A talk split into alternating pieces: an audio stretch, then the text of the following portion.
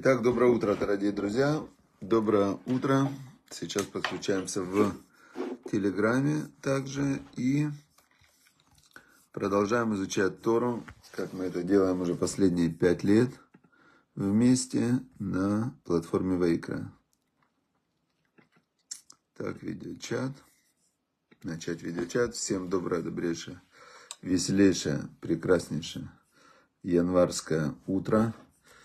И вот мы в Телеграме тоже вышли, включаем запись, значит, глава, глава, глава, шмот, пятый день, пятый день, да, шалом, шалом всем, записывать видео, все, запись пошла, звук включили, все, мы в Телеграме тоже. Значит, сегодня у нас будет урок для поднятия души. Для поднятия души ушел из жизни, значит, ушел из жизни Александр. Александр, сын, помните, мы молились, Александр, сын Эмилия, но он ушел из жизни, Александр, сын э, Лев Лейба. Когда человек уходит, уже говорят по папе. Когда молятся, говорят по маме, что пусть Бог даст здоровье такому-то сыну, такой-то. Да, принято молиться за, так, за человека. А когда он уже, если он ушел уже из этого мира, все, то тогда просят, чтобы было нешамат срура бен нешамот ахаим, чтобы его душа была связана с душами живых. Что имеется в виду с душами живых? Чтобы была душа связана, что человек, который, который соблюдал, который верил в Бога, который соблюдал заповеди, когда он уходит, когда он уходит из этого мира, то его душа, она присоединяется к душам живых. То есть человек, который, который в этом мире злодей, написано, что он как мертвый. То есть он просто кусок мяса такого, который, ну, инфузория. Просто он сам говорит. Как говорит человек, который атеист такой, да, верующий атеист. Он говорит, я, говорит, обезьяна. Они, я атеистов люблю спрашивать, которые верят, что они обезьяны. Я говорю, ну подожди секунду, ты обезьяна. Ты не обезьяна, ты раньше вспомни родственников своих, вспомни инфузорию. То есть ты инфузория, а не обезьяна. Что же ты обезьяна? Да, обезьяна это очень, она же не, по теории Дарвина, она же не вдруг взялась. То есть обезьяна это из инфузории, значит, ты инфузория. Ну, человеку в это сложно поверить, конечно. Хотя, хотя на самом деле очень просто. Ведь мы же все вышли из одной клетки. То есть человек, каждый человек был когда-то одной клеткой.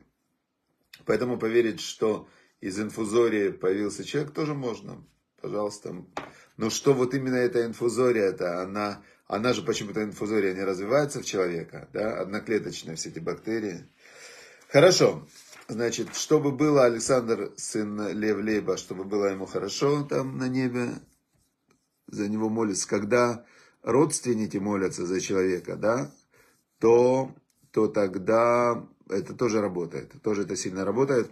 Есть известная история в Талмуде, был такой, его звали Ашер. Ашер его назвали Ахер, Ахер, другой.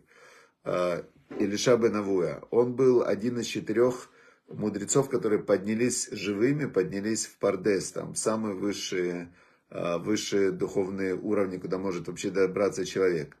Но когда они туда поднялись, то их было четыре человека. Один был Бензома, и он умер. То есть у него прервалась связь между его самоосознанием и его телом. Он умер. Второй был, его звали Бензакай, Бензома, Беназай, Беназай. Он сошел с ума. То есть у него, когда он вернулся в тело, он не смог собрать свою голову, всю эту систему, уникальную систему восприятия мира и себя. И таких людей называют, что он сошел с ума, то есть он не смог вернуться в нормальную систему функционирования. Третий, это был вот этот вот Илиша бен Авуя. Он вернулся и отошел от Торы. Он перестал служить Богу. Он просто вот перестал. Мало того, что он перестал, он начал осознанно, он перешел на службу к римлянам, это было во времена римлян. И он начал убивать, там, не было преступления, которого бы он не сделал, да. И, значит, четвертый раби Акива, он, он, они все вчетвером были в одном месте, они все вчетвером видели одно и то же. Но раби Акива, написано, он ушел с миром и вернулся с миром.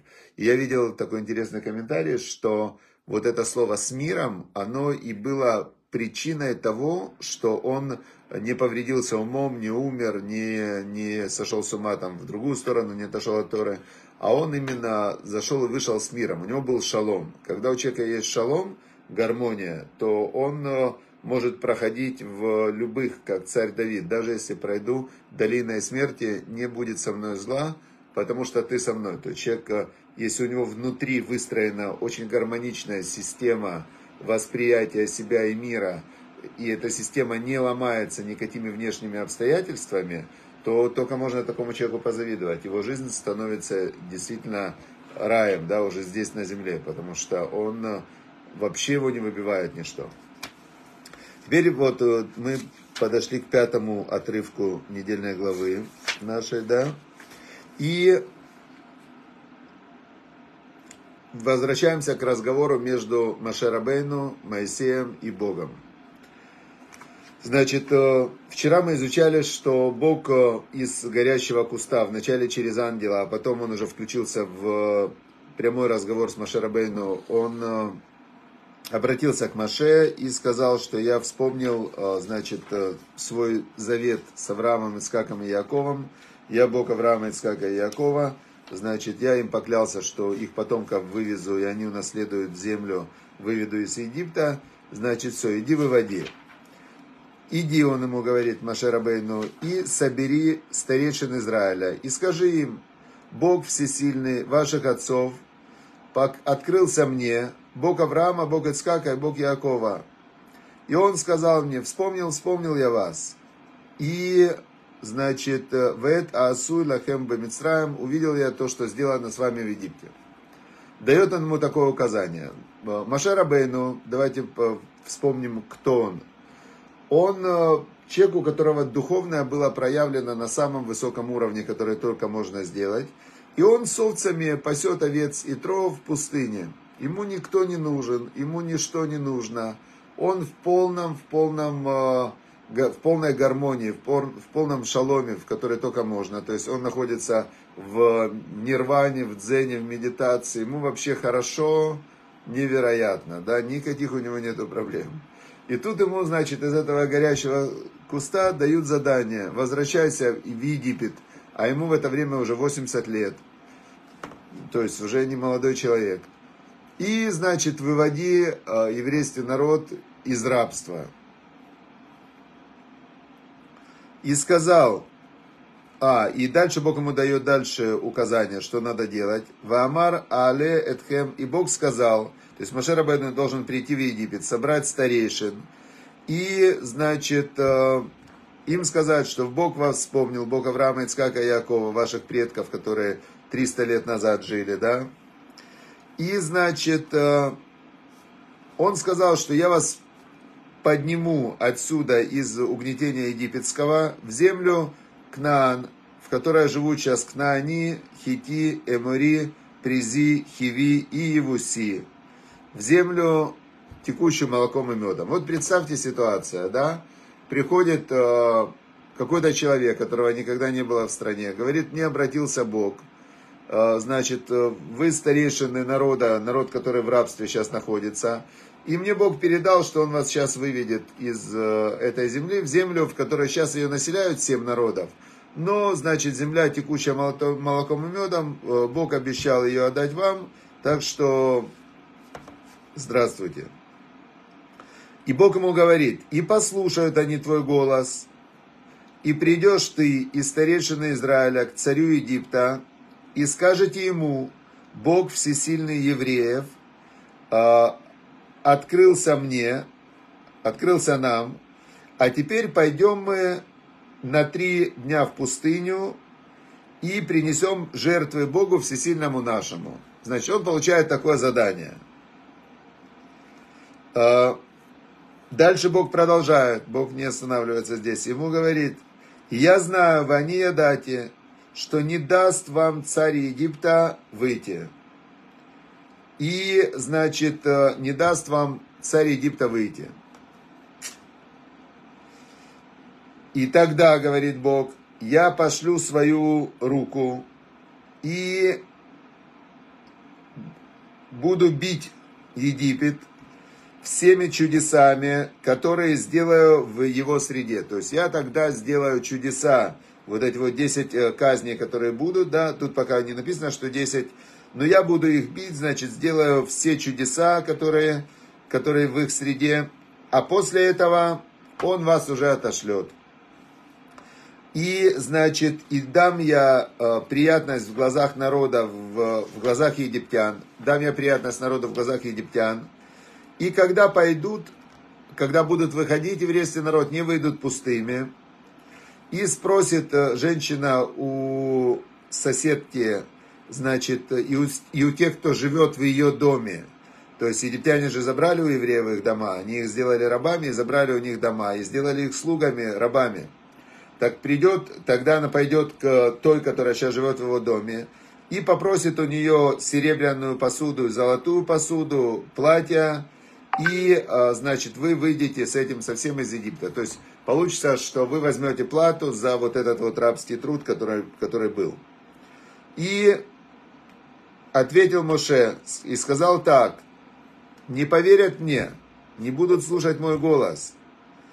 Скажут, что не показывался тебе Бог. Моше Рабейну говорит Всевышнему. Вот представьте ситуацию. Просто пустыня, горящий куст, который горит и не сгорает.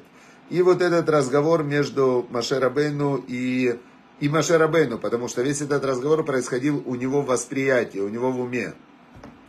И он слышит этот голос у себя в голове, и этот голос ему говорит, что делать. И он отвечает этому голосу: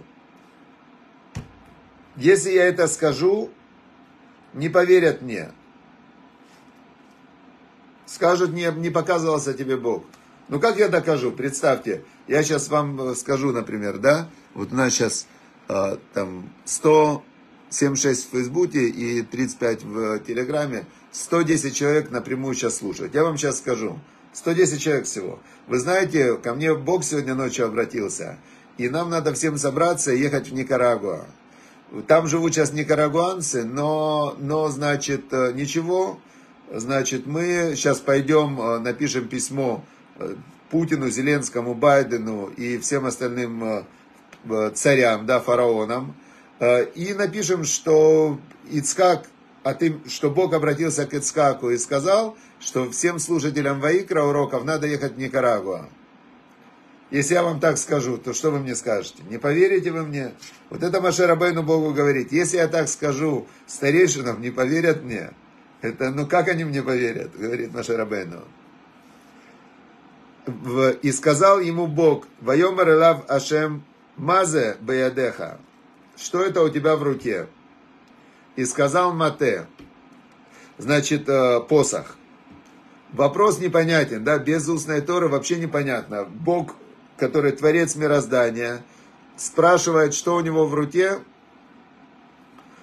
Это очень интересный э, комментарий Малбим, насколько большая гениальность. Он говорит, в, в святом языке, в Торе, есть для посоха три, три названия. Э, Мишан, это то, на что опираются, палка для опоры. Макель, макель это то палка, которая бьют пастухи, у, у них есть палка, которая бьют, ну там овец бьют, животных отгоняют. Я, кстати, видел бедуина, он с таким вот посохом, именно с палкой, но у него эта палка была. Просто палка, которой он гонит овец. Но она же, на нее можно опираться, и она же может быть посохом. Но что такое посох, вот это слово мате?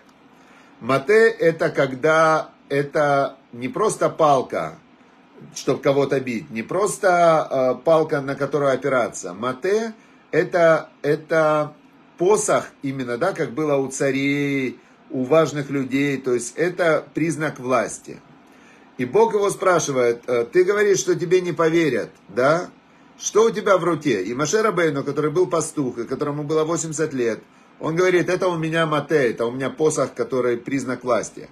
Он же воспитывался во дворце, потом он работал в Африке, вот эти вот там несколько десятков лет, он был, как говорят, что он был глава армии у одного царя, и он этой армии, он там всех побеждал, а потом, когда его хотели сделать царем, он не хотел стать царем, и он ушел.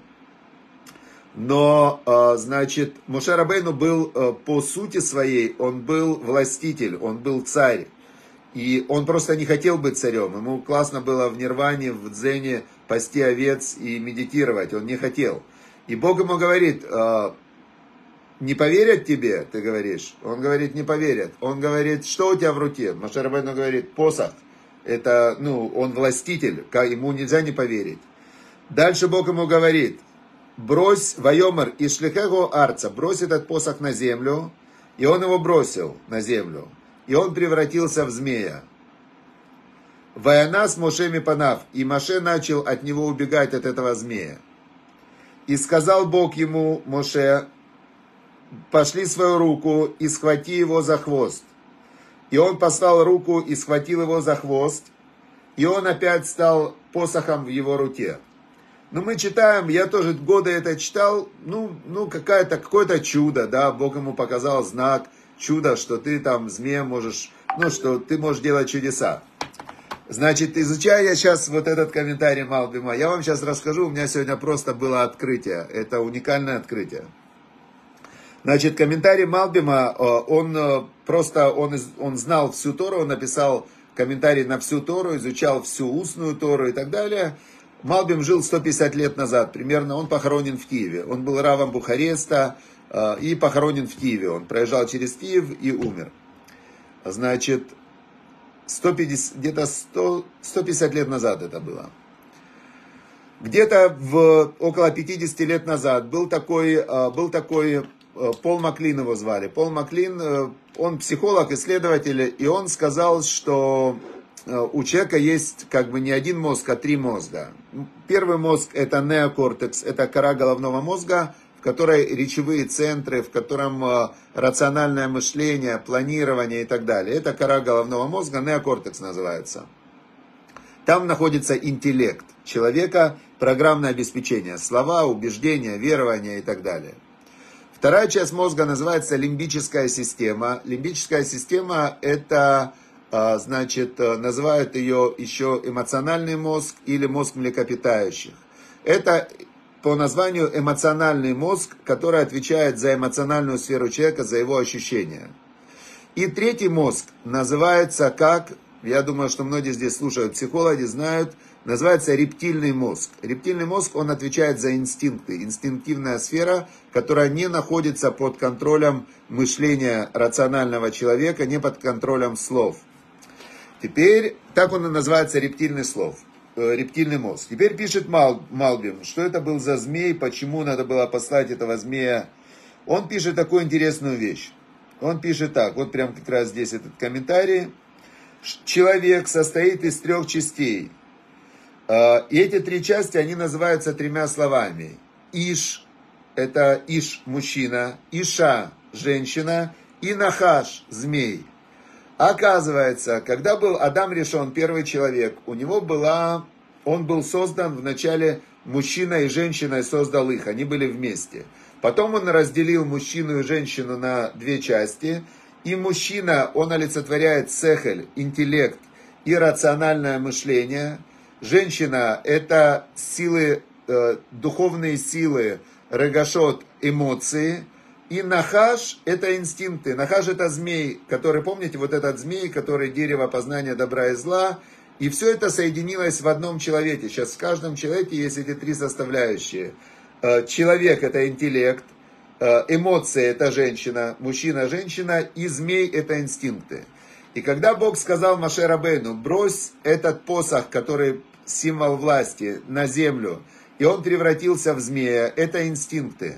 У Моше Рабейну была невероятная сила инстинктивная, сила, которая вот эта животная сила, рептильный мозг, он, он запрограммирован, в нем инстинкты. Моше Рабейну, у него было невероятно, он был страшно сильный человек, физически и энергетически. И когда он бросил этот свой, но он управлял собой, у него все полностью было под контролем его души, его интеллекта, то, что символ посох. Когда он бросил посох, у него прямо это пошло, прямо этот посох превратился в змея. Он испугался. Иногда человек, когда видит, какие в нем инстинкты бушуют, он пугается. Но сказал ему Бог, возьми его за хвост, то есть возьми этот инстинкт в руку. И Моше Рабейну мог управлять инстинктами. Этот змей превратился опять в посох. Это то, что мы знаем из Торы. И это то, что Пол Маклин открыл пятьдесят лет назад, как три составляющих мозга человека, теория триединого мозга. Вот. Значит, смотрите, бросил он это, в, потом вернулся он в руку его. То есть у Моше Рабейну была сила полностью, он был контролировать свои инстинкты. Для того, это был знак, для того, чтобы Ямину Кинера Элейха Ашем, Элокея Вутам. Это знак для того, чтобы они поверили, что показывался к тебе Бог всесильный твоих отцов. Бог Авраама, Бог Ицхака и Бог Яакова, это как раз они первые подчинили всю свою человеческую природу, всю свою животную природу, эмоциональную природу, интеллектуальную природу подчинили своей душе, которая душа Нешама, это часть всесильного Всевышнего Бога, и поэтому они с Богом соединились. И сказал Бог ему, засунь-ка еще руку в, за пазуху. И он вытащил руку из-за пазухи, и рука была у него покрыта проказой, как снегом. То есть она была покрыта мертвой кожей, проказа, она как бы умерла рука, да? И он, значит, э, и он ее в, засунул обратно, вытащил, засунул обратно, вытащил, и она стала опять живой. Это был второй знак. Что значил этот, что значит этот второй знак? Значит, этот второй знак тоже имеет большое значение. Есть в Мишле и в притчах царя Соломона, есть такой отрывок, написано «Амарпе бемлахто», тот, кто ослабился в своей работе, «Аху лебаль машхит», он как брат для того, кто портит. Что значит этот отрывок? Вот есть два человека. Один э, строит дом и разрушает, второй вообще не строит. А царь им обоим дал приказ построить дом. Значит, дал им обоим приказ построить дом, один строит, разрушает, второй не строит. Через месяц приходят они к царю. Царь говорит, где дом? Один говорит, я построил, но разрушил, нету дома. Второй говорит, а я вообще не строил, нету дома. Оба не выполнили приказ царя в одинаковой мере. Теперь второй знак был знак для Моше Рабейну. Почему ему должны поверить? Он был очень деятельный. То есть человек, который бездеятельный, он как будто бы мертвый. Человек, который лежит на диване, не двигается, ничего не делает, это мертвый человек. Теперь э, вот этот знак рука, с одной стороны это знак, с другой стороны это был ответ Моше Рабейну, почему ему поверят. Он был чрезвычайно деятельный человек, вообще не ленивый, он все время действовал. Значит, э, это второй был знак, и Бог ему сказал, ты не можешь отказаться, у тебя есть миссия, у тебя есть э, как потенциал, который ты должен реализовать. Если ты его не реализуешь, это как будто бы ты э, не отличаешься от того, кто убил. То есть тот, кто не реализовал потенциал, он как убил. Поэтому говорят, что насколько важная заповедь «плодитесь и размножайтесь», что тот, кто не плодится и не размножается, хотя это заповедь, он как будто бы убивает. Вот эти все free child, это убийцы, которые потенциально, они всех детей, которые, которые должны были у них родиться, они их как будто бы убили. Это неправильно. То есть Бог сказал людям, населяйте землю, плодитесь и размножайтесь, все, надо плодиться и размножаться. Теперь дальше. Но третья вещь, Бог ему дает третий знак. Он ему говорит, но если и в этом не поверят, не поверят тебе, и не будут слушать э, знак первый, значит, тогда они поверят в знак последний. Какой последний знак? Значит, возьми воду из реки Нил, из Йора, и ее вылей на сушу. И когда вода, она соприкоснется с сушей, она станет кровью. Это был знак кардинального изменения структуры, структуры вообще природы вещей. То есть, если еще там посох в змея превратился, ну, что-то там было, они хотя бы были одной какой-то природы. Значит, рука туда-сюда, это был второй знак, я сейчас не буду углубляться, в общем, это чудо, но это чудо, которое было меньшего уровня, чем вода, превращается в кровь именно только при соприкосновении с землей. И это была первая, потом в дальнейшем казнь египетская. И сказал Моше Богу, Он ему говорит, ну я-то, говорит, не могу это все объяснить и рассказать. Ло иш дварим анухи. Я, говорит, косноязычный.